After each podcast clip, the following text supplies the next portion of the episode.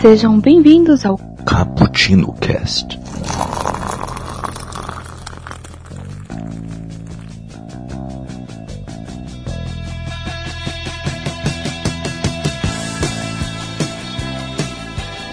Olá, galera que curte cafeína! Sejam bem-vindos a mais um vinte e quatro frames por café, o seu podcast voltado especificamente para cinema e derivados da sétima arte. Eu sou o Mike e tô aqui tomando um cafezinho e pensando que escritores rebeldes não educados quebram as regras e artistas tornam-se peritos na forma. Bonita frase, hein? Bonita frase. Eu esperava que vocês me aplaudissem, mas... Ele pegou no pensador o... Obrigado, obrigado, obrigado, obrigado. Não, não, não. E aqui comigo está Iago. Vai lá, Iago, se apresenta aí pra nós. Galera, tudo bem? Meu nome é Iago e eu tô tomando um café e pedindo pros irmãos Coen escrever meu roteiro de viagem na próxima, nas próximas férias. Hum, o que que vai ter nesse roteiro? O que que tu espera que tenha nesse roteiro? Ah, eu quero que tenha muita essa situação estranha, que só os irmãos Coen sabem fazer. Pode dar certo. E também aqui conosco... Nunca, nunca dá certo. E também aqui conosco está Carlos Eduardo... Diego, Duda. Porra, Carlos Eduardo... Duda. E aí, galera? Duda, se apresenta aí pra nós. E aí, pessoas, aqui é o Duda Ferreira e eu não tô tomando café e tô louco pra tomar uma droga do café, mas tô com preguiça pra fazer o café. A gente deu um tempinho pra ele fazer um café lá, mas ele não... Ah, não, deixa quieto. Não quis, cara. Como seria um roteiro de fazer o café? Um roteiro de fazer café? Interior, cozinha, dia... Duda está na sala. Interior, cozinha, dia, luz... Luz, é. Close. Close do moedor.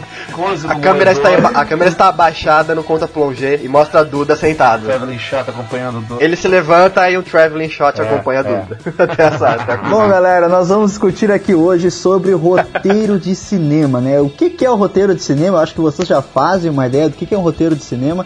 Mas é, o, o, o que que torna um roteiro... Não, não eu não sei. Não, não, não sabe o que é? Não, tá, então hoje não. Tu vai aprender nesse podcast a introdução do tema o que, do que é um roteiro de cinema aqui, né? Nós vamos discutir um pouco da, da fórmula do roteiro de cinema, né? Se existe uma fórmula ou não, né?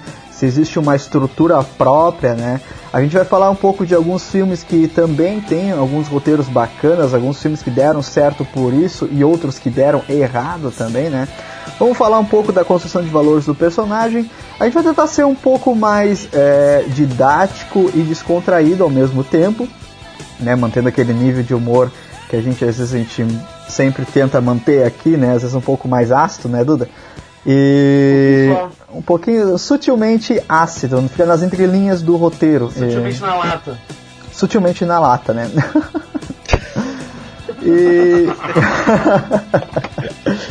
e pois bem, galera, vamos começar então esse, esse cast aqui, vamos ver onde vai dar. Se for necessário a gente faz em duas partes, se não, não, né? Pois bem, é... não dane-se, o cast é nosso. Pois bem, eu já vou começar. É. Cagamos. É. Não tem patrocínio ainda, então a gente tá obrigado a nada. vinte e quatro frames fazendo o que nós queremos. É. Mas a, a, a qualidade é boa, viu, galera? É informativo e tal. Foi engraçado que no outro vinte e quatro frames, que era de trilha sonora, o Mike... Não, vamos fechar aqui nos trinta, quarenta minutos. Não, que é, é que é difícil, hora, cara. É difícil falar. Isso que nós estamos em três, né? A gente ia gravar em quatro pessoas, né? Ia, ia ter muito mais assunto pra debater, é, provavelmente. O Nelson resolveu curtir uma raia. Né? O Nelson tá na festa junina lá, é, Exato, jogando bingo. Na festa junina, com as idosas. Quentão sem bingo, álcool, né? Não se esqueça. Ele tá preso na cadeia, né? Na barraca do beijo. Exterior, não, festa. Esperando alguém chegar e fizeram. Vamos começar esse cast logo aqui. Não sai daqui até conseguir um cliente. Ele tá lá, mó bota ainda, não vê ninguém. Pois bem, galera. Pai, passa aí, não, menino. Me traz pelo menos dois reais. Faz um ticket pra aqui. Eu vou pagar dois reais. Puta que beijar o Nelson. É pra não beijar o Nelson. Obrigado. Nelson na barraca do beijo, né? Ele não comeu, não tomou café.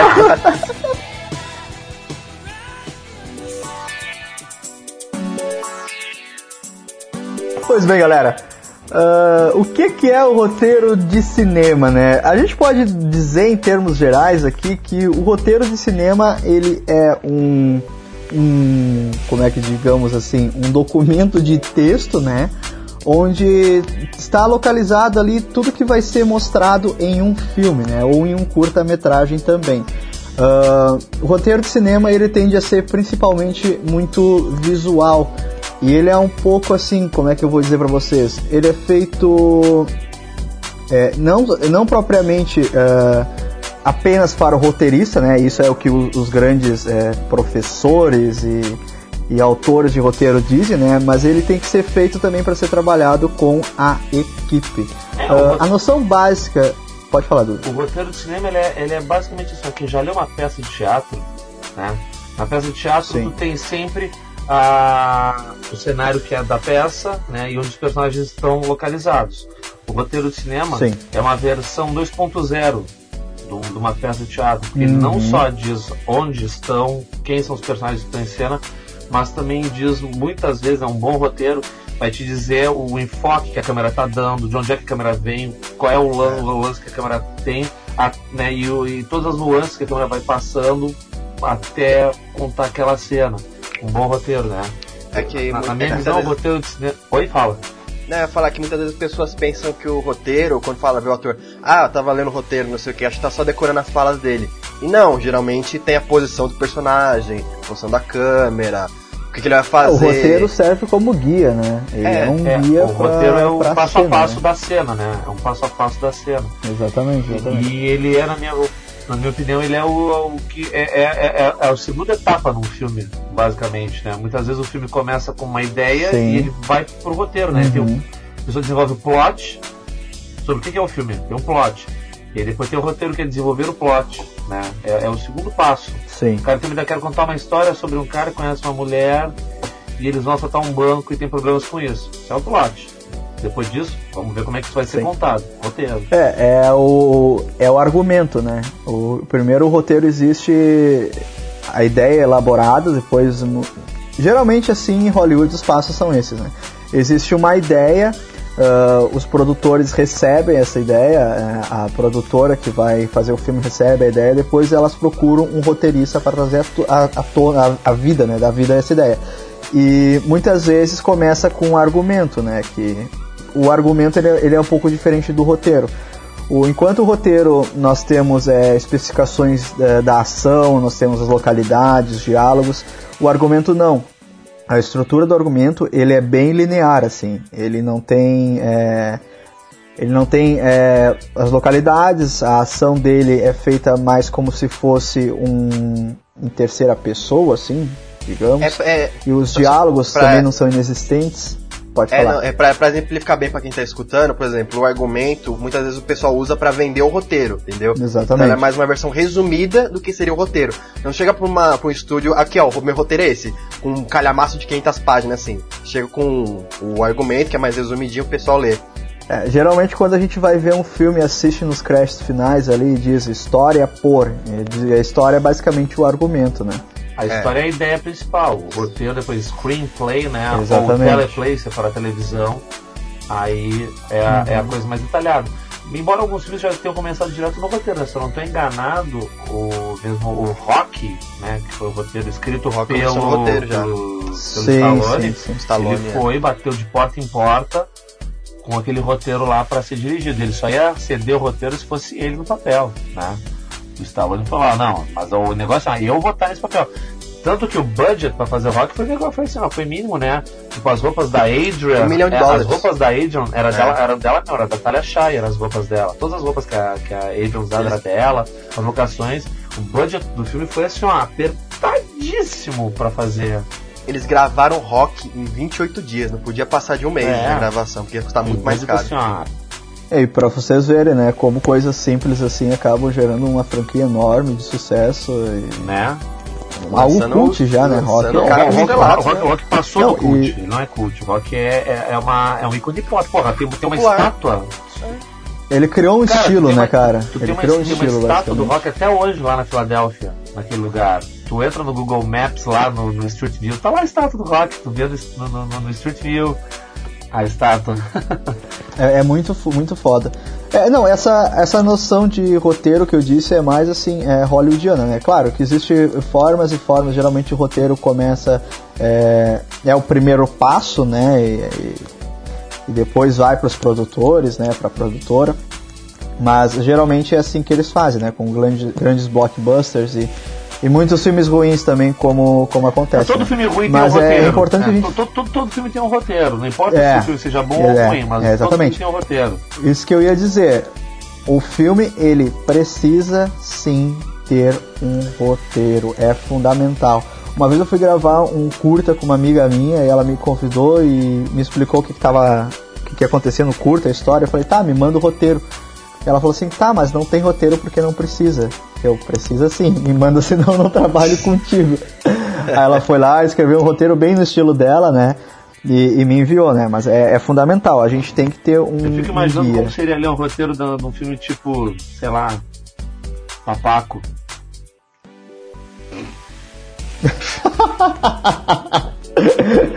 Cara, eu acho que, que é um roteiro como qualquer outro, cara. Só que seria um roteiro muito ah. divertido de, de, de, de se ler, né? Eu seria queria, muito queria, divertido de se ler. Queria muito ler também o roteiro de cinquenta tons. Meu pessoal ah. assim, tipo, no, no ah, site mesmo gravando cinquenta tons, assim. Eu não ia perder tempo lendo, hum. cara. Ah, e é importante que, também a gente falar... Salvo, cara. É importante a gente falar que o roteiro, ele fala toda a mise-en-scène do filme e tal... Mas também varia do roteirista para roteirista, porque tem roteiristas que, por exemplo, são minim- mais minimalistas e deixam, às vezes, o diretor de fotografia ou o diretor usarem a imaginação deles como eles quiserem para fazer a luz, para fazer a cena e tal. E tem outros roteiristas que são mais específicos e falam, olha, assim, assim, assim, assado. Aí o roteirista vai lá e faz, o diretor faz assim, assim, assado, do jeito que ele pediu no roteiro. Então varia muito de roteiro é para roteiro. Assim, ó, por exemplo, mal, mal comparando, né? Tu tem, tem, tu, tem roteiristas e roteiristas, por exemplo, de quadrinhos. Né? Tu pega Sim. o método Marvel, o método Marvel tem o... o roteirista e o desenhista. Aí no método Marvel o roteirista passa umas linhas gerais da história pro desenhista, o desenhista vai lá, faz os desenhos. Aí depois passa de novo pro roteirista, o roteirista vai lá e preenche os balões da história. É, essa é a maneira que é feita, não tem um roteiro pré-definido, tem linhas gerais. É, é... Já um cara como o Alan Moore, ele passa um roteiro pro desenhista especificando cada tomada, quadra, cada quadra. shot, né? Seria o equivalente no cinema assim, ó, aproximado, segundo quadrinho a câmera afasta, né? Aí mostra, eu tô me lembrando do, do Watchmen, né? Primeiro quadrinho foca na mancha de sangue, segundo quadrinho afasta e vai chegando até, ele vai mostrando quadro a quadro, quadrinho por quadrinho, página a página, como é que ele quer o desenvolvimento. E da mesma maneira tem diretores, né? Tem roteiristas que deixam a coisa mais aberta, né? Dão linhas gerais da cena, como é que, o que, que tem que acontecer naquela cena, né, da, da história dele. E tem outros roteiristas que são extremamente meticulosos, que, que, que o troço é pulso firme. O roteiro é assim, a mão é assim, tem que fazer isso, isso, isso, pra contar a história é, desse que jeito. Quer a cadeira ali, quer a luz em cima, quer não sei o que. Tudo é uma parte é. do roteiro, né, pra contar aquela história que é fundamental. Sim, claro, é, o roteiro, é, com certeza, o roteiro é fundamental e depois... É, é que assim, ó, o roteiro ele tem um primeiro... Ele, ele é criado de uma primeira maneira, assim, né, pelo roteirista. Depois ele passa por diversos tratamentos até o chegar no tratamento final, né, que é o tratamento que eles vão, vão gravar, né. E nesse meio tempo, uh, o roteiro original acaba muitas vezes se perdendo, uhum. né, porque vai ter mão de produtor ali, vai ter mão de outros roteiristas e vai ter mão até do próprio elenco, né, porque muitas vezes o elenco é exigente e requer algumas modificações até pra... Porque pega aquele ator um pouco mais... É... Consagrado. Chato. Consagrado, chato, assim, chato, famoso. Chato, chato tá pra fraco. Caralho, né, cara? E ele quer um pouco mais de atenção e que mude um pouco a cena que ele acaba se envolvendo, então o roteiro acaba perdendo, às vezes, a qualidade dele, né? E pode ser que dê certo, pode ser que não dê certo, mas uh, o roteiro que geralmente a gente vê nas telas de grandes filmes, ele nunca é o roteiro original, né? O Duda falou do Watchmen, de, de diretores muito autorais, né? Por exemplo, Sim, o Scorsese ou o Tarantino faz os próprios roteiros, uh-huh, mas raramente. É. O Tarantino ele também faz mas algumas mudanças, todos os roteiristas é, fazem, né? É, o Kubrick fazem, passava né? mudando o, o roteiro dele no meio coisa, das gravações, né? cara. Então, coisa. O tratamento de roteiro é só o tratamento inicial, é só Sim. os tratamentos pelos quais o filme passa, porque mesmo depois do, do roteiro ter sido tratado e tentar ter o roteiro, claro. abre aspas, final do filme, eles vão filmar aquelas cenas. Nem toda cena que é filmada a gente sabe que vai pro corte final, né? Tem muita cena depois que estava no roteiro final e claro. Quando vai pro filme, cara, cenas são tiradas, editadas, encurtadas, né? Então a, a mesma montagem do filme, o, o mesmo roteiro final definitivo, ele não é o roteiro que vai pro cinema, né? O, na... E o, e o mais da metade das gravações também, né? Vão pro lixo, cara. É. Mais da metade das gravações é, vão, e a gente não tá falando nem de shots, é muita tá tomada que não de, deu certo. Cena mesmo, assim, uma, é. cena, uma cena gravada, cena. Uma sequência muitas vezes inteira, que vai pro saco no, na montagem final do filme. Sim, sim, sim, sim. Não, uh, e tu tava falando do, do Watchmen ali, o roteiro do original do Watchmen, ele, ele era bem diferente do que ele do era. Filme, né? Do filme. É, inclusive, o, uma curiosidade. Do, do, filme, filme, do filme, filme, do filme, do filme, do filme, do filme. Ou, inclusive, uma curiosidade, o primeiro roteirista do, do filme do Watchmen foi David Hayter. Pra quem não conhece, o David Hayter, ele, uh-huh. ele era o dublador do Solid Snake no Metal Gear. Legal. O cara é roteirista David também, né? Hayter. Uma baita voz e é um baita do baita roteirista, né? Uh, pois bem, meus caras, eu quero perguntar, assim, pra vocês se existe uma fórmula é, metódica, assim, é, ou até mesmo didática, digamos, de se elaborar um bom roteiro pra, pra um filme. Olha, um bom roteiro é meio, meio difícil, porque não existe uma fórmula, acho que precisa, ah, vamos dizer que essa fórmula vai ser bom. Vai depender muito, porque tem N, N, N maneiras de você escrever um roteiro. É, eu, eu queria só falar pra vocês, Mike, que tem uma... Eu tava vendo uma palestra de um, de um cara que trabalha muito tempo com cinema, até foi diretor. Ele, di, ele dividiu o roteiro, assim, em três formas, em três formas básicas. Que até escrevi pra lembrar uhum. depois. Você tem a estrutura do roteiro, que é basicamente assim, é aonde o roteiro vai focar. Que você tem, por exemplo, o Harry Potter. Por que que o roteiro de Harry Potter foca nele dos, sei lá, dos dez aos dezessete anos, foca na adolescência dele? Por que que não foca na infância? Por que que não foca na vida dele adulta? Por que que o roteiro escolhe justamente ali? É porque justamente ali acontece alguma coisa, porque justamente ali que ele vai virar bruxo, por exemplo. E de, de, da estrutura, Sim. quando tá definida a estrutura do que que vai ser contado, você tem a forma. E que é a forma? A forma é basicamente assim, ah, o roteiro vai ser então em flashback, ele vai ser em... em o Tarantino, ele não, ele não segue uma linha fixa de, de tempo. Como vai ser contada uhum. a história que você quer contar? Você escolheu a história que você quer contar. Agora, como ela vai ser contada? Então aí o pessoal chega lá no roteirista, chega o diretor define, ó. Então, é, por exemplo, o Nolan com o irmão dele, pra contar a amnésia. Então, vamos escrever um roteiro pra ser contado de trás pra frente. Aí eles escrevem o um roteiro conforme vai ser feito o filme. Depois fala com o pessoal da, dire... da, da edição, fala, olha, Sim. tem que cortar o filme assim, assim, porque ele tem que ser de trás pra frente, tá, não sei o que. E depois de tudo isso, você pode agrupar o estilo do filme.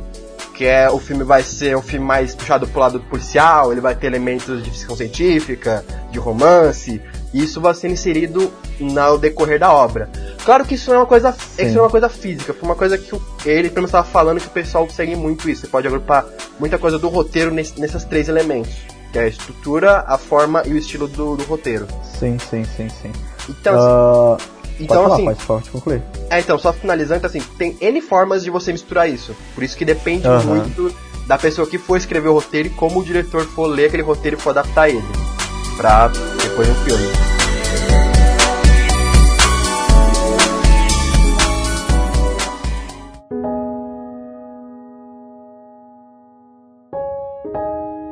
Uh, a estrutura do roteiro, ela basicamente, ela não existe no, mi, no meu modo de ver, né? O que me irrita um pouco é que na faculdade eles são muito chatos em relação a isso, né? Agora que o Duda me trouxe essa palavra nova, chato, eu vou usar ela eternamente aqui.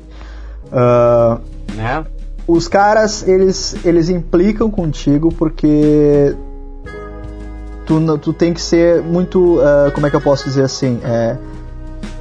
Tu não tem a liberdade de trabalhar no teu roteiro da forma que tu quer, porque eles, eles falam assim pra ti. Eu também não, não discordo disso, disso com eles, né? Tu vai estar trabalhando com uma equipe, né? Então o roteiro ele tem que ser da equipe, né? Pois bem, eu discordo um pouco disso, né? Eu acho que... Tá, mas isso tu diz é na hora de trabalhar com o roteiro ou na hora de fazer o roteiro?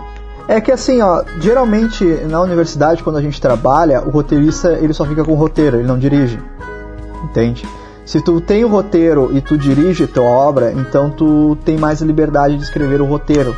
Só que eles não concordam com isso. Eles, eles, eles acham que o teu roteiro tem que ser sempre é, menos literário possível. Uh, a gente vai pegar roteiros como Tarantino, por exemplo, Kubrick, cara. O Tarantino parece que ele tá conversando contigo enquanto ele tá escrevendo o roteiro. É.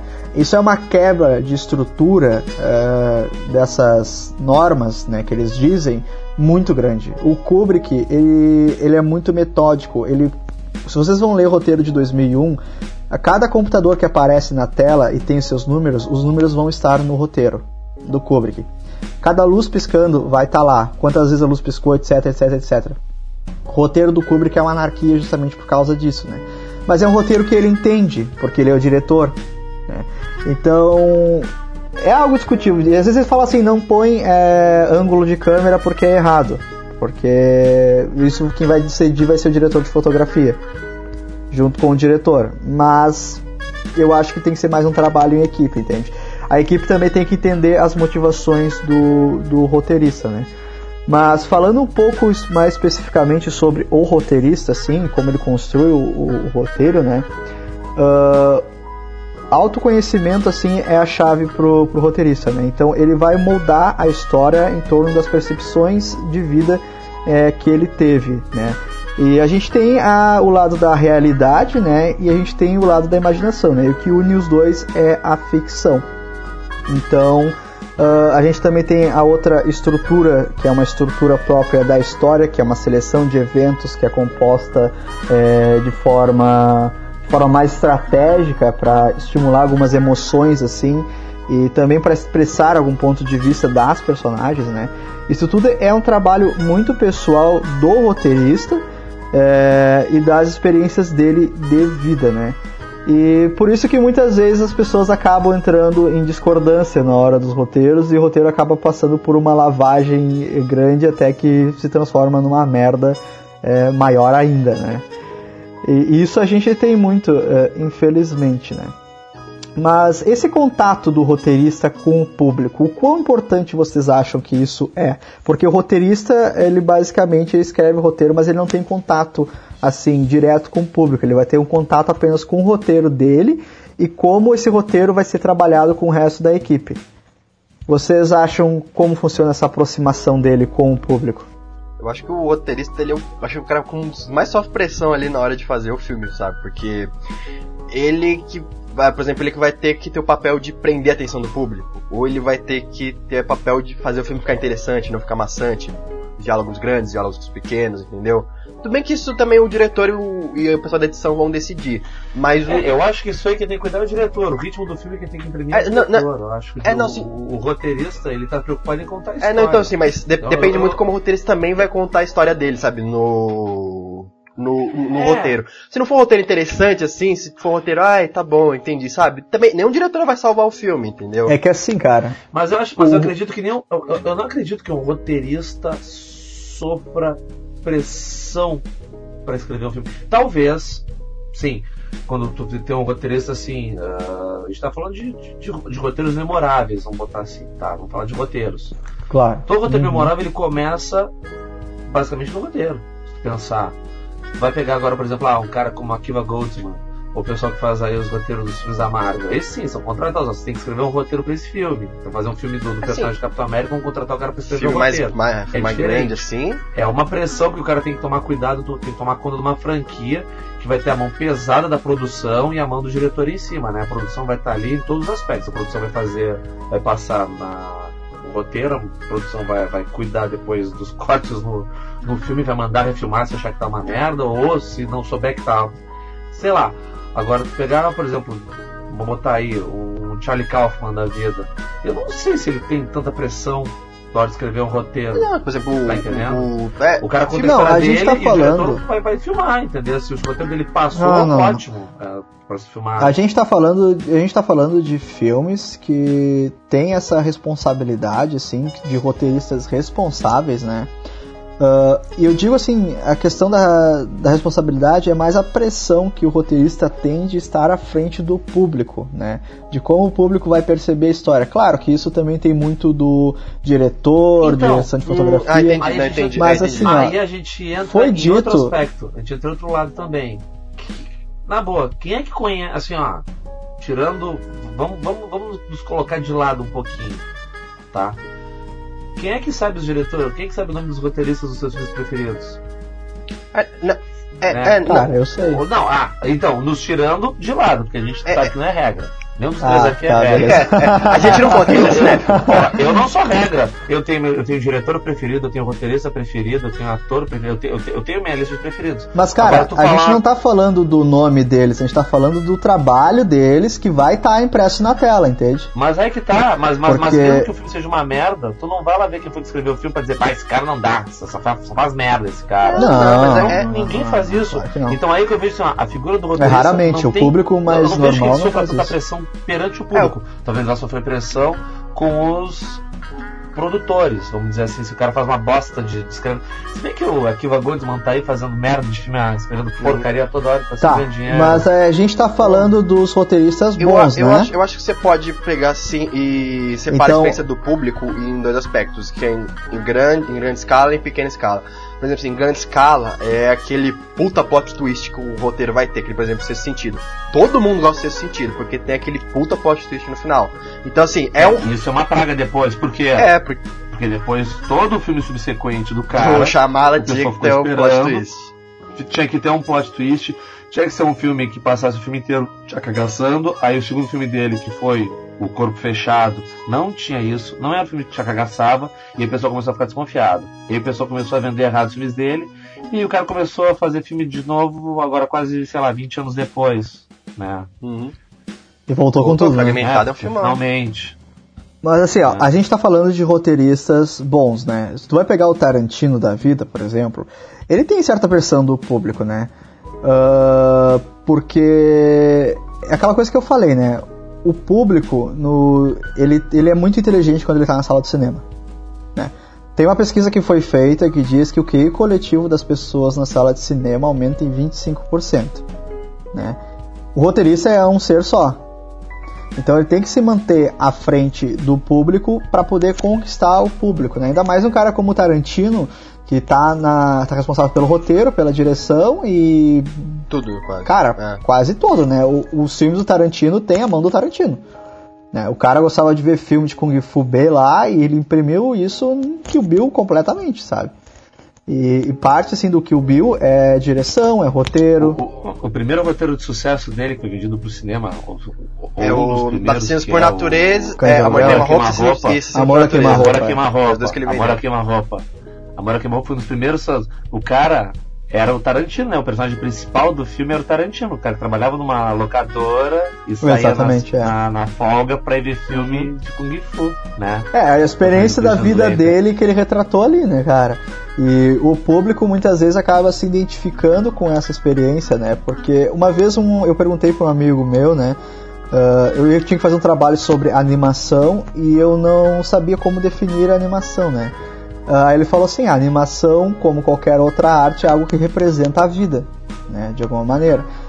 O cinema, né, também é uma arte, também representa a vida e também tem essa identificação do público, né. Uh... As boas histórias, elas contam algo que tenha que ser relacionado com o público, né, assim, elas têm que ser, Sempre, elas têm que ser relativizadas de alguma maneira. Ah, tá, aí tá me dizendo então... que um filme tipo Rogue One ou um filme de Star Wars tem relação com a vida. Sim. Com certeza. Rogue One mesmo é um filme que poderia se passar com pessoas ali, sabe? Da guerra. Exatamente, fala sobre dever, exatamente. É um filme que fala, que fala sobre sacrifício, é um filme que fala sobre é, a, a, as coisas que ligam o grupo, é um filme que fala sobre, né? Tudo bem que Sente... bota no espaço, mas... Sem falar naquela capacidade que o filme tem de te transportar para outro ambiente, né? Sim. De te transmitir essa sensação, além de tudo isso que tu, que tu já falou, né? Mas eu queria falar de um cara aqui para vocês, que inclusive, muito do que eu tô falando aqui hoje eu tô me baseando nele, né? Que ele é como se fosse considerado... É... um deus entre os roteiristas, né? Inclusive o livro dele... Como é que é, Duda, que tu tinha me dito que se pronuncia? History? Story. Story, Story. History é o canal. History é outra coisa. Story, Story. É o Story, o livro dele, que é considerado Toy Story, uma bíblia pra sempre. Quem quer fazer cinema. Uh-huh. Toy Story. Tá, boa, boa, boa. Toy Story e History Channel, só você lembra, já lembra dos textos. Mas nunca mais vou me esquecer agora. Uh, esse livro dele é considerado como se fosse uma bíblia entre escritores e, e roteiristas, né? É o Story, Substância, Estrutura, Estilo e os Princípios da Escrita de Roteiro. E ele é do Robert McKee. McKee. Vocês já ouviram falar do Robert McKee? McKee? McKee. McKee. Ele é professor de inglês eter- desculpa, eternamente. Desculpa, desculpa, desculpa, desculpa. Gente, ele realmente foi meu professor de inglês no, no cursinho. É, acreditem nisso. Eu matava as aulas pra ficar falando nerdice com o Duda. É... Exato. Que o Duda matava te dar aula. Você é ficava lá também. Não, não, não, não, não. O Duda é responsável. Eu pro lado depois. Ah, tá. Mas, pois bem, né? O... Como eu já havia dito, né? Todas essas coisas que eu tô falando pra vocês, é, o Robert McKee traz, né? McKee? McKee. Acertei? É, uh-huh. McKee. Errei de novo. Marquinhos. Tá. Tá bom. E o... Marquinhos, o Robert Marquinhos. Robert Marquinhos. Né? E um dos conceitos que ele traz é que todas as cenas, elas devem virar, né? No roteiro nós temos as ações, né? Que são as cenas que são construídas ali com diálogos, né? Através da localidade e tal. E muitas, muitos, um dos erros que muitos roteiristas é, principiantes fazem é que uma cena começa em um ponto A e ela acaba terminando no ponto A. O personagem não tem um ponto de virada naquela cena, nada acontece naquela cena, portanto ela é muitas vezes irrelevante para a história. Um personagem ele precisa... É, claro, tem todas aquelas consequências de valores e tal, que isso pode ficar para um cast mais é, analítico sobre o roteiro, quem sabe.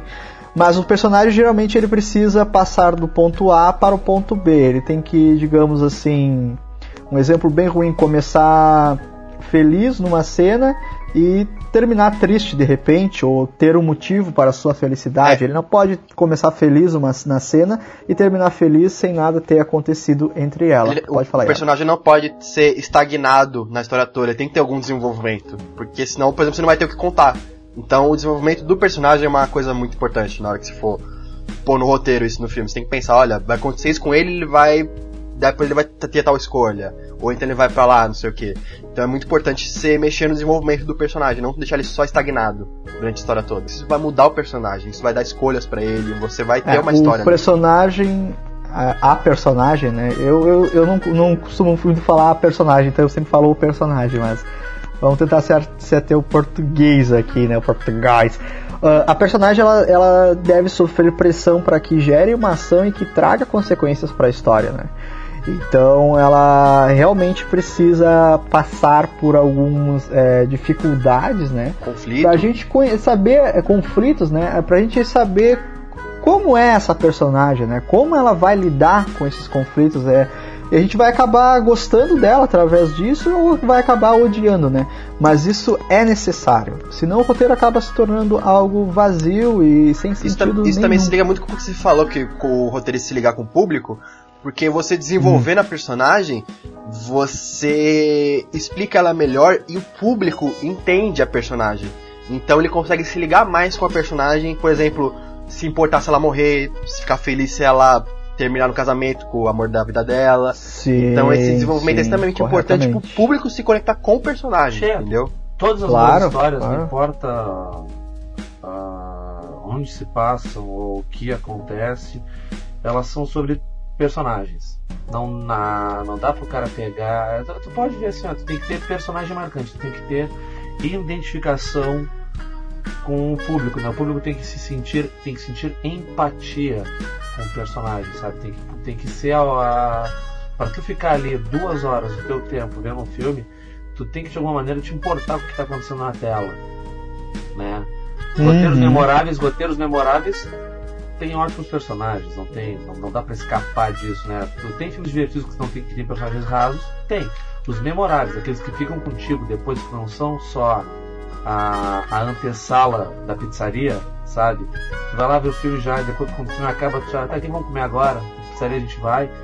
Os que não são assim, né? Os que, que ficam contigo depois, esses, uh, além de ter uma boa história, eles principalmente têm bons personagens. O roteiro tem que privilegiar bons personagens. Ou personagens bem escritos, né? Um... E bem escritos, principalmente. Dá um, dá um exemplo mais... mais o pessoal imaginar assim na, na cabeça deles. Você pega, por exemplo, o Blade Runner. Tem personagens muito bons, roteiro uhum. muito bom escrito. Aí você, Sim. superficialmente, Blade Runner é um caçador de replicantes. E o que, que são esses replicantes? Não, o pessoal que tem uma vida determinada, por exemplo, cinco anos, eles morrem, e o plot do Blade Runner é que tem replicantes na Terra que querem achar o, o criador deles. Aí, conforme vai passando o filme, você vai conhecendo mais, por exemplo, do personagem do Roy Batty, que é o replicante lá, chefe. Ele quer achar o criador dele pra pedir mais vida, porque ele acha injusto, sabe? Eles são ser criados, não ter negócio mais vida. E conforme o filme vai passando, você, os diálogos, o enfrentamento dele com o Deckard, você entende o personagem e você sabe... Você compra a causa dele. E quando ele dá aquele discurso no final que é lindo, do Lágrimas na Chuva, que apesar de ser improvisado... É, você Fantástico. se consola, você se, você meio que se consola pelo personagem, porque ele, ele tá morrendo, sabe? Você, cara, ele viu tanta coisa, ele é um personagem assim que, tão interessante, e você não vê mais dele, e quando ele morre, o público sente aquilo, porque o roteiro desenvolveu o personagem pra você se conectar com ele. Exatamente. Dele ser um, o, o vilão da história. O roteiro, o roteiro desenvolveu o personagem pro ator ser capaz de poder improvisar essa cena no final, né? Sim, sim. E também é uma das fontes, né?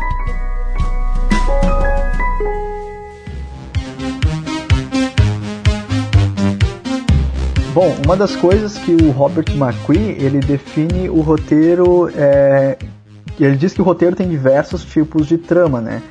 E ele usa três tramas principalmente para se basear, que é para se diferenciar do, do clássico e do não clássico, né? Que é a arquitrama, a mini-trama e a antitrama, né? A arquitrama, ela é baseada no design clássico, né? Que é uma história construída a, ao redor do protagonista, que é um protagonista ativo, né? Que luta contra as forças do antagonismo, é, que são principalmente externas a ele, né? Elas, elas vêm de, de outro lugar, assim, para poder é, entrar em conflito com esse personagem, para que a gente possa ter essa história, né? É, que elas impedem do personagem é, perseguir o desejo dele, né? Uh, dentro dessa realidade ficcional, né? E acaba levando a, antitra- a, a arquitrama, desculpa, vamos confundir muito, mas, né, vamos lá. A arquitrama acaba levando para um final fechado, né? Com mudanças absolutas e irreversíveis, né? O, a mini-trama já, ela quer dizer que o escritor, ele começa com os mesmos elementos do design clássico, né? Que é baseada a arquitrama, mas em seguida acaba reduzindo, encolhendo, ou até mesmo comprimindo e adaptando os aspectos da arquitrama, né? E a antitrama é, é como se fosse o antirromance, o novo romance, né? Ou algo a ver com o teatro do, abs- do absurdo, né? Não tem uma redução de clássico, sim uma inversão que contradiz as formas tradicionais para explorar, né? E muitas vezes ridicularizar a ideia dos princípios formais.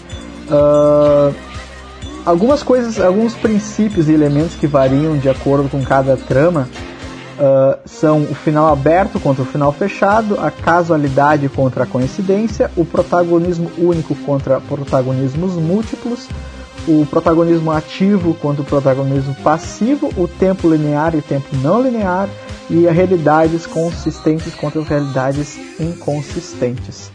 Uh, alguns filmes de, que tem arquitrama é Cidadão Kane, Sete Samurais, Poderoso Chefão dois, O Sétimo Selo e dois mil e um, Uma Odisseia no Espaço. Só filme ruim. Uh, alguns filmes...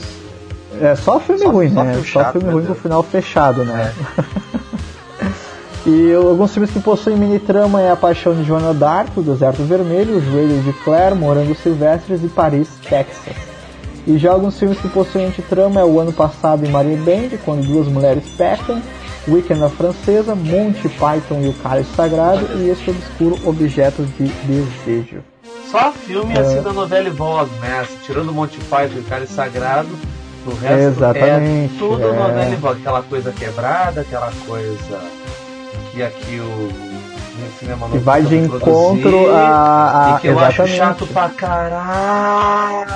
É que sabe uma, uma coisa legal? Na novela e vaga, os caras... Ah, é que ela é chata pra caralho. É, então, o pessoal, o pessoal assim, não tinha... É lógico que eles faziam um roteiro tudo, mas eles não tinham... Uma... O roteiro não era a maior preocupação do filme deles. Então, tipo, o pessoal fazia o filme porque ele queria fazer o filme. Então, é uma coisa muito é, libertadora. O, a preocupação é, deles é, é, é, é trazer um grana. cinema... Aqui no Brasil, eles tinham, eles tinham só vontade, né? Uma câmera na mão, uma ideia na cabeça...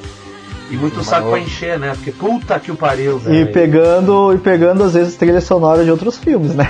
Porque vamos polemizar, pegou vamos muito polemizar. Do... Vamos lá, vamos lá. Do Ennio Morricone. Falem mal, mas falem de mim, sabe? Porque, ó, puta que pariu, que troço chato, cara. Eu juro assim, ó, dois filmes que eu tentei ver. Não, um filme que eu tentei ver, Julijinho. Ó, troço chato da porra, Julijinho. Eu não consegui. Um filme que eu vi inteiro até o final, Blow Up. Juro, que troço pretencioso do caralho, viu? Aquele Blow Up. Depois daquele beijo. Michelangelo Antonioni. Ai, que filme. Ai, que filme. Ai, que filme. O Duda tá traumatizado. Fala a trama do Blow Up pra quem não conhece, que na verdade todo mundo, acho que muita gente conhece, mas não conhece quem é, que é o Blow Up. O plot é legal, né? O Blow Up é o cara, é um fotógrafo. E aí ele presencia um assassinato. Só que ele só presencia esse assassinato depois. Ele vai revelar uma... Ele sabe que alguém morreu. E ele tá revelando um negativo, né, do, do ensaio dele lá, do negócio que tá fotografado. E ele começa a, a ampliar, ampliar, ampliar e ver o que tá acontecendo. Então blow up é isso, né? Blow up é quando tu estoura, vamos botar assim, a, a, a pixelização da imagem, né? Quando não era pixel, não era outro nome. Tu estoura tudo e tu acaba não tendo mais nada. Então o cara já não sabe se aquilo aconteceu, se a realidade é essa mesmo e tal. Só que é um filme assim, ó, pretencioso do caralho. Os personagens, ai, são completamente chatos, enfadonhos, metidos. É, as situações são completamente absurdas.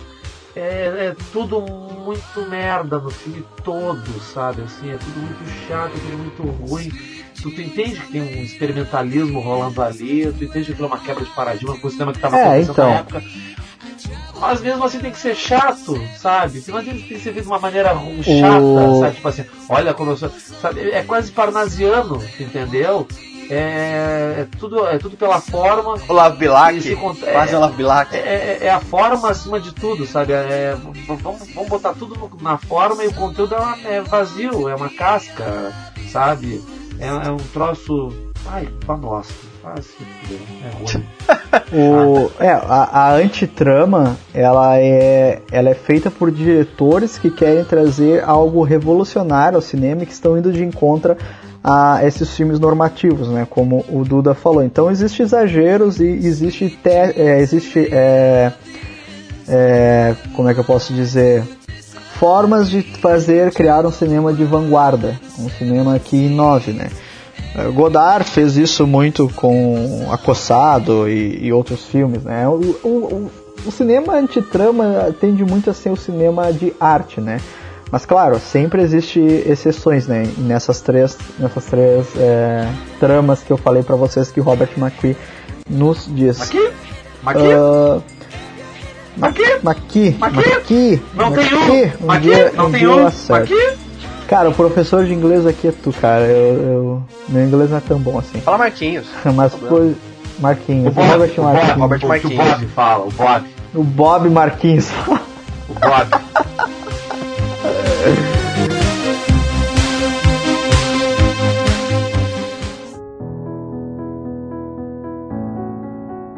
Mas, pois bem, uh, vamos passar para alguns filmes que nós gostamos e que tem, tem algum roteiro bom aí, ou que tem algum roteiro ruim que não dá certo. Uh, algum de vocês quer começar dizendo e jogar o...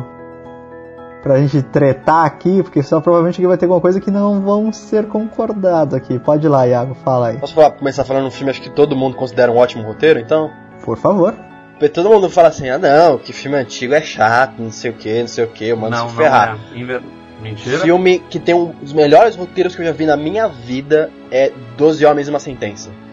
Do... doze Angry Men. O roteiro Sim, daquele vai. filme é sensacional. Pra quem não conhece doze Homens e uma Sentença, é tipo assim, são doze homens, eles estão no tribunal e eles são o júri. Eles vão pra uma sala após testemunhar um, lá um, um julgamento pra decidir se o menino é culpado ou não. E todo mundo acha que o menino é culpado do assassinato do pai dele. Menos e, um. Menos um, que ele convence todo mundo ali na sala que não tem certeza se o menino é culpado só por diálogo. Então, sistematicamente assim, ele vai quebrando as teorias. O argumento de cada um, um atado. Não, mas ele então, só pode ser. Então tá, então vamos ver isso aqui. Ele vai é. quebrando o, agru, o argumento de um por um. Ele é baseado numa peça de teatro, se eu não me enganado, porque sim, um funcionaria muito bem num palco. Porque, o, ele, né? tem, inclusive, tem inclusive elementos de racismo ali que o, o determinado personagem fala, ele quebra esse argumento. tem elementos de, por exemplo, ah, o menino é pobre, então é coisa normal. Não, não é bem assim, vamos ver assim. Ou não, de, de tal a tal, de tal a tal ação tem que estar tantos minutos. Aí ele vai e faz, ele reconstrói ali o assassinato passo a passo pra quebrar Sim, o argumento to, do cara. Todas as ações do cara. E tem uma, esse filme, tem uma refilma, esse filme original é com o Peter Fonda, não, com o Henry Fonda. Henry Fonda. Henry Fonda. Peter Fonda é o do Celestino.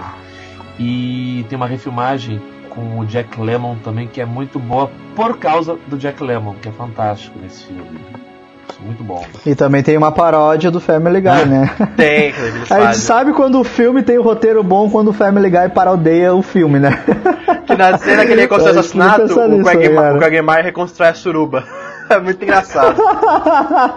Não, que ele morreu na suruba. Não, vamos reconstruir aqui que eu sei como é que faz. Eu sei todos os passos, ele faz assim. É muito bom, cara.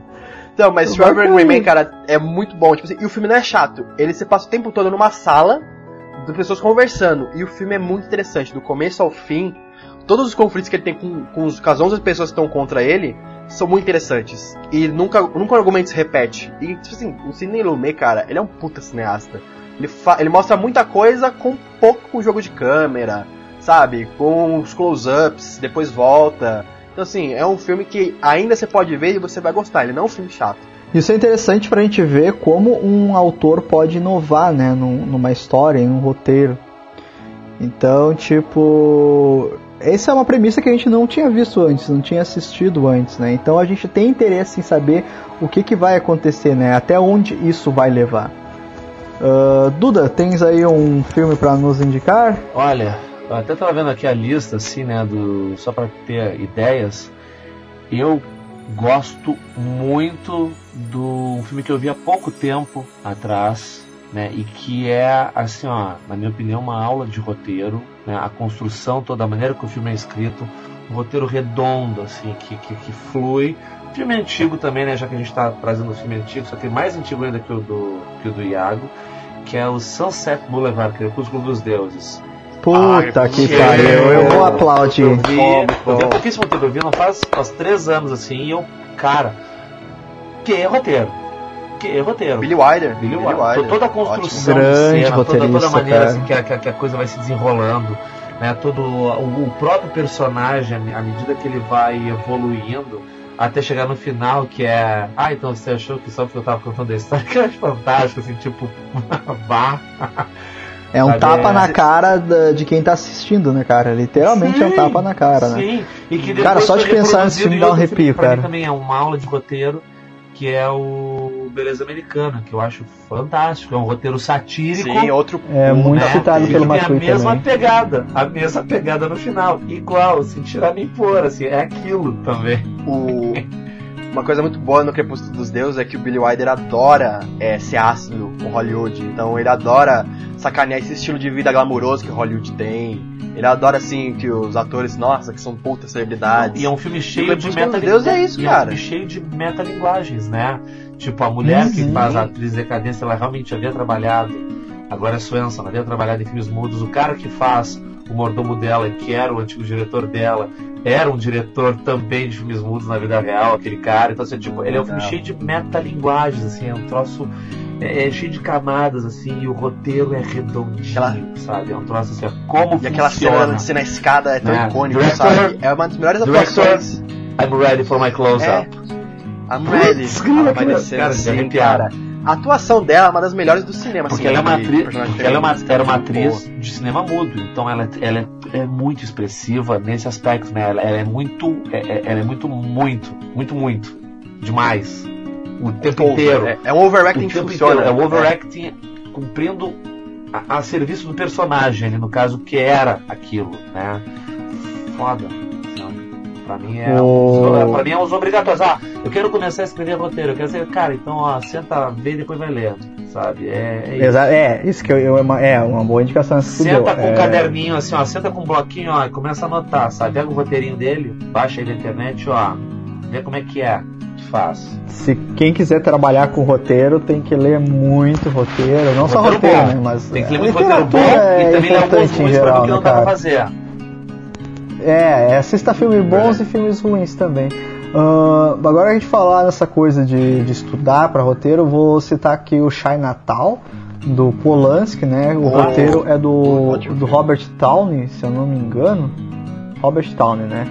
E eu vou, tô citando esse filme aqui porque ele tem uma construção de personagem muito interessante. Todos os personagens têm uma profundidade, uma história, né? Eles às vezes são muito diferentes entre si, e isso acaba entrando em conflito com eles mesmos e com o, a ambientação à sua volta. E também porque esse filme ele é muito citado em diversos livros de roteiro, né? E também nas faculdades da vida ele sempre traz esse filme para estudar roteiro, justamente porque o Robert Towne ele trouxe uma estrutura é, narrativa perfeita assim, que serve para estudo, né?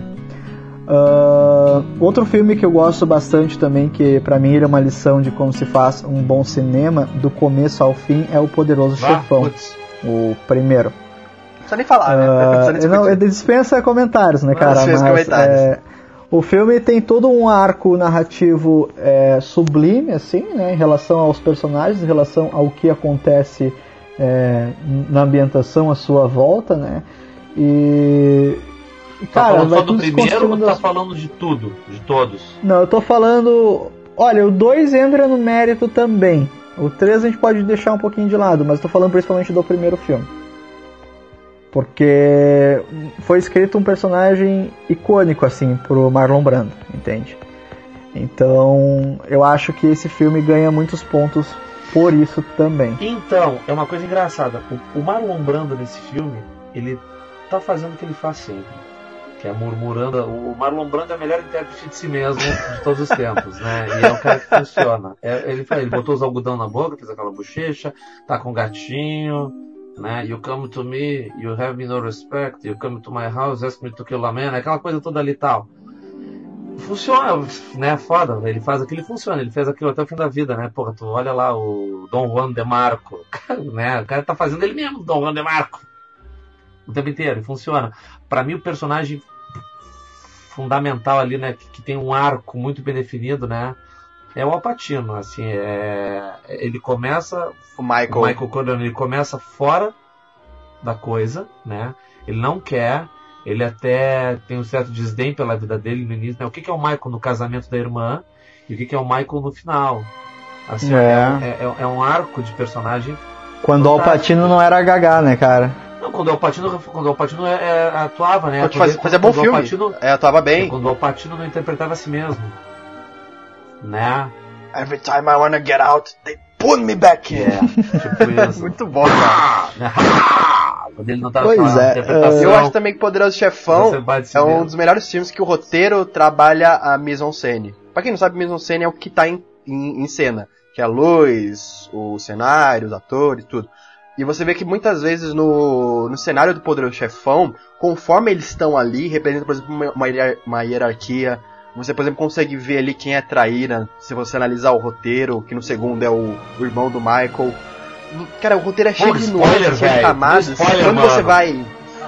Ah, cara, é poder é época, cara. É, é, é setenta e quatro. Pô, no é. terceiro... E pô, no começo do filme ainda... Filme é isso, é. O terceiro filme é uma das coisas mais fortes da minha vida, né? I've killed my mother, son! Né, ele se arrependendo ainda desse lance aí do Fredo. É verdade, é verdade. Pô, é, é fantástico. É uma trilogia foda pra caralho, mas acho que o mérito mesmo fica com o primeiro e com o segundo, porque o três ainda não tem uh, algumas coisas que podiam ter ficado melhor, mas não ficaram, né? Tá, vai falar que mas a Sofia Coppola foi horrível no filme, Coppola ali. Mas não achei, cara. Na boa, pra mim a Sofia Coppola não explode. É bom, cara, é bom. Não, não, era ruim, mas por exemplo, você comparar com os outros filmes, não é, chega cara, a ser ligado. Ele fica no último lugar, entende? Mas também não foi nem contribui, tipo assim, todo mundo pegou e crucificou a coitada. Sei lá, sabe? Eu gosto dela, eu gosto não, dela, cara. Eu né? gosto não, dela, eu gosto dela pra caralho. Ela é uma boa diretora. Tá, mas... Uh... Ela, ela, o quê? Desculpa? Boa diretora?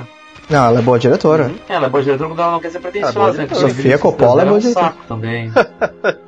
Ah, vou, vamos seguir. Uh, antes da gente passar para as recomendações, eu quero fazer uma pergunta é, muito delicada para vocês. Uh, o roteiro de cinema hoje pode ser considerado uma nova forma de literatura, sim ou não, e por quê? Ué?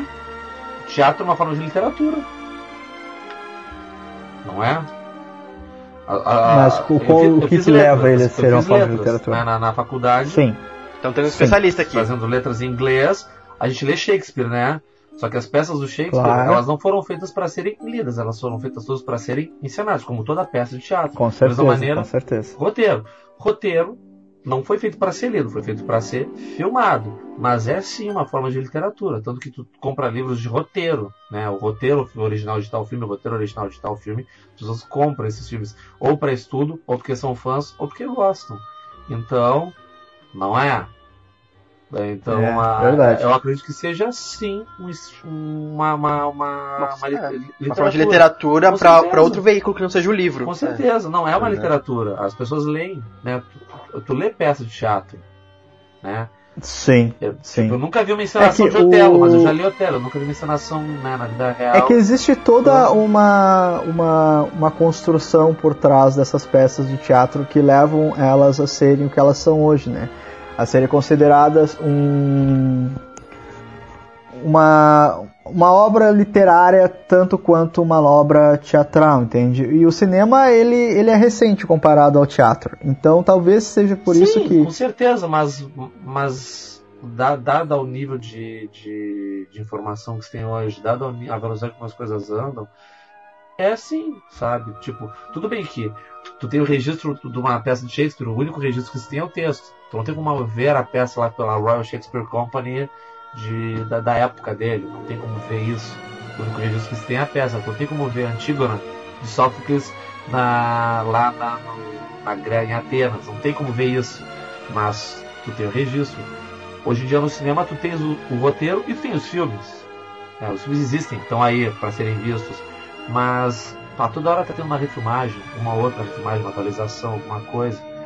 Então eu acredito sim que, que, que, o, que o roteiro seja uma, uma, um gênero literário, sabe? O roteiro cinematográfico, eu acredito sim. Eu acredito que você pode classificar ele como, né, como tudo sendo arte, sendo o cinema a sétima arte. Então, e o, o roteiro faz parte, então ele é classificado como uma parte da arte. Do... É só você separar. Na verdade, tu, tudo vai ser arte, tanto literatura como cinema, quadrinhos. Você só classifica ela da forma como ela é apresentada. Então, o roteiro tecnicamente é uma forma de arte, ó, porque está dentro do filme.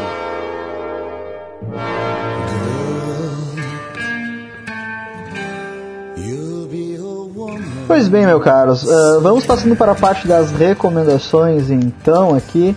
Uh, vocês já têm suas recomendações ou vocês querem um tempo pra procurá-las aí? Pensei na minha já, pode. Iago, vamos lá, Iago, então. Vamos lá, corajoso, escuro. Eu quero recomendar um filme aqui e eu fiquei muito surpreso porque eu vi que muita gente não viu esse filme.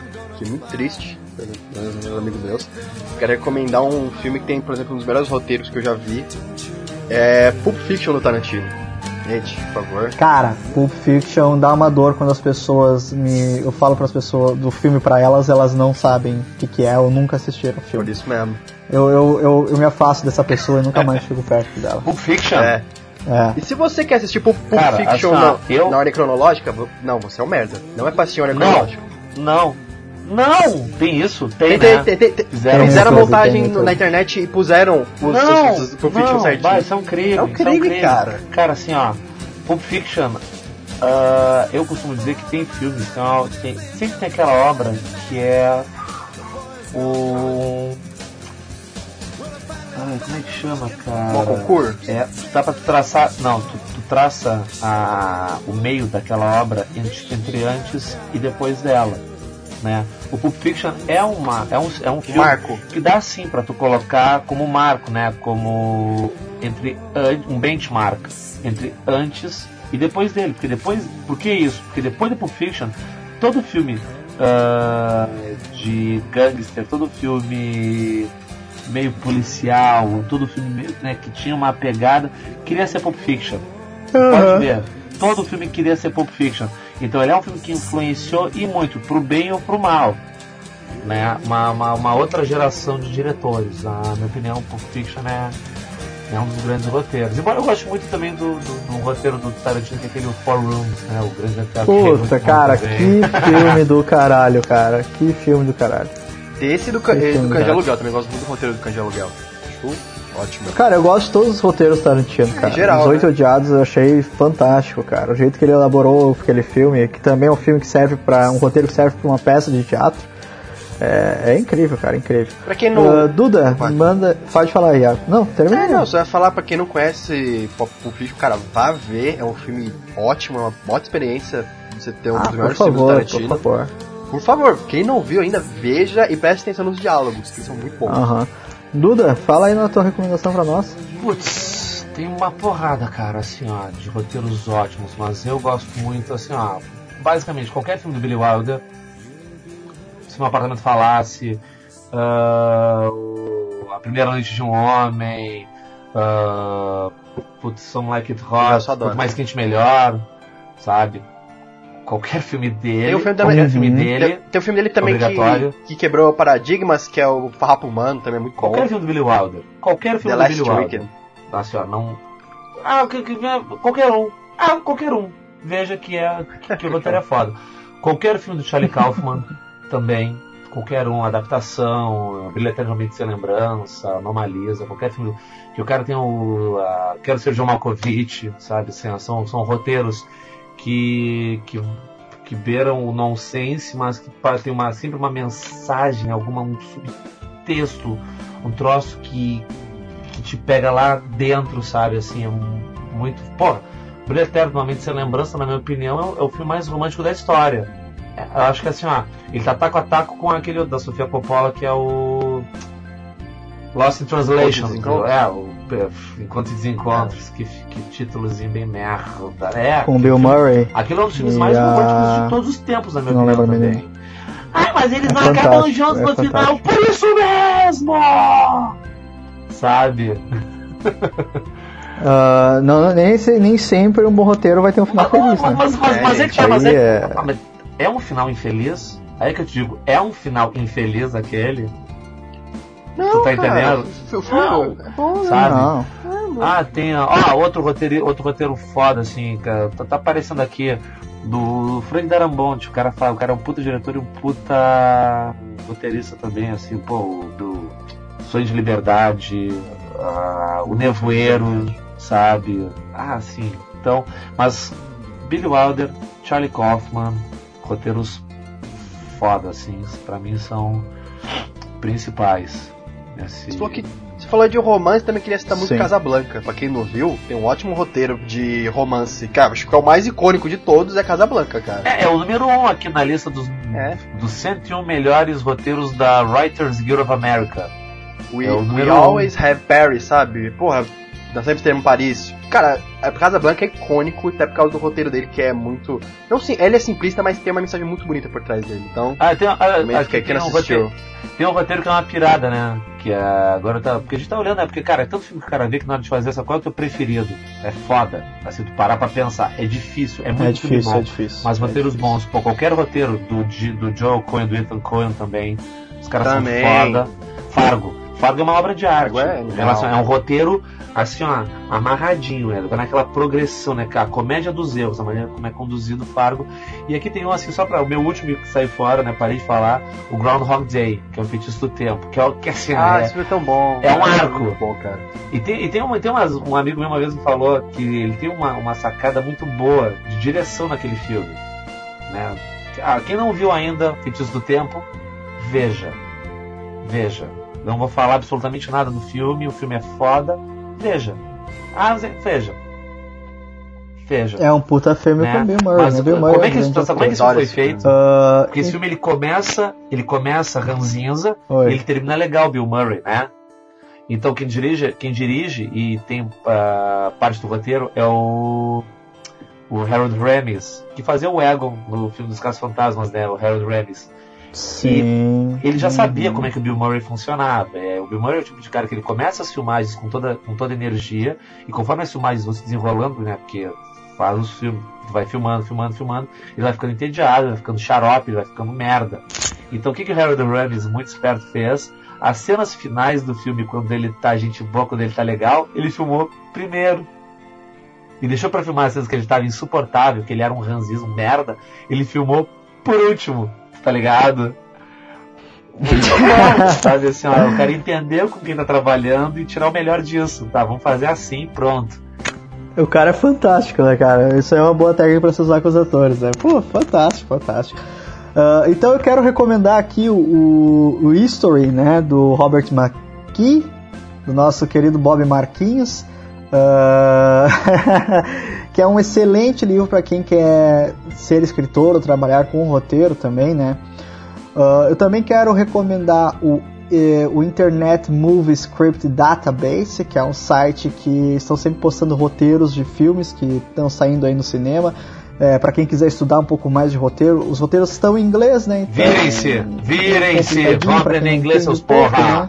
O adicionário, adicionário do lado aí, de boa. Esse é o professor falando, né? Eu também quero recomendar um canal no YouTube que eu conheci essa semana, que é o Nerd War Writer, que ele... Bom.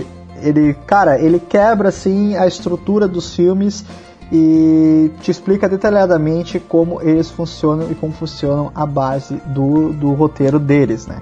E se eles são ruins, eles fazem com que os filmes fiquem bons. É incrível demais. Uh, talvez a gente faça um segundo podcast falando sobre o roteiro, porque tem muita, muita coisa para abordar ainda, né? Uh, não sei se vai dar, talvez a gente faça, talvez a gente não faça, veremos. Uh, vocês querem falar mais alguma Cara, coisa, meus caros? Só dá a palavra, é, só dá a palavra final que, assim, o filme ele pode ter efeito especial, pode ter atores famosos, pode ter um monte de coisa, mas eu acho que o roteiro é uma das partes mais fundamentais do filme, porque se não tiver um roteiro que funciona, um roteiro que é bom, sabe, pouca, às vezes pouca coisa salva o filme, entendeu?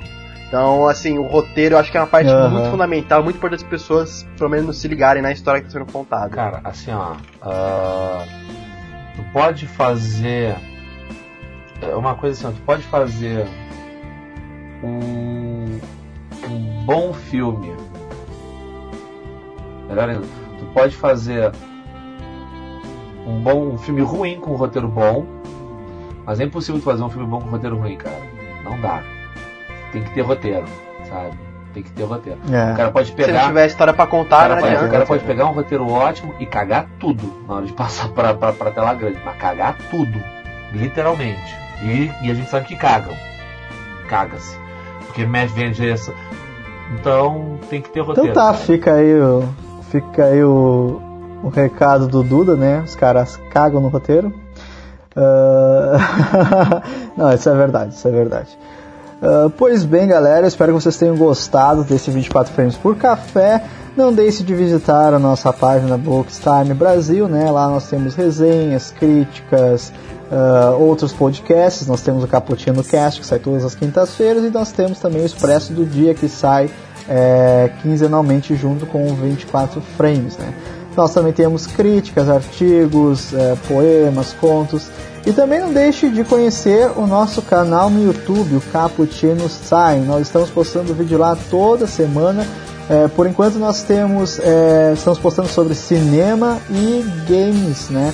Em breve nós vamos abrir o leque para outras coisas mais. Então é isso aí, galera. A gente vai ficando por aqui e nos vemos na próxima.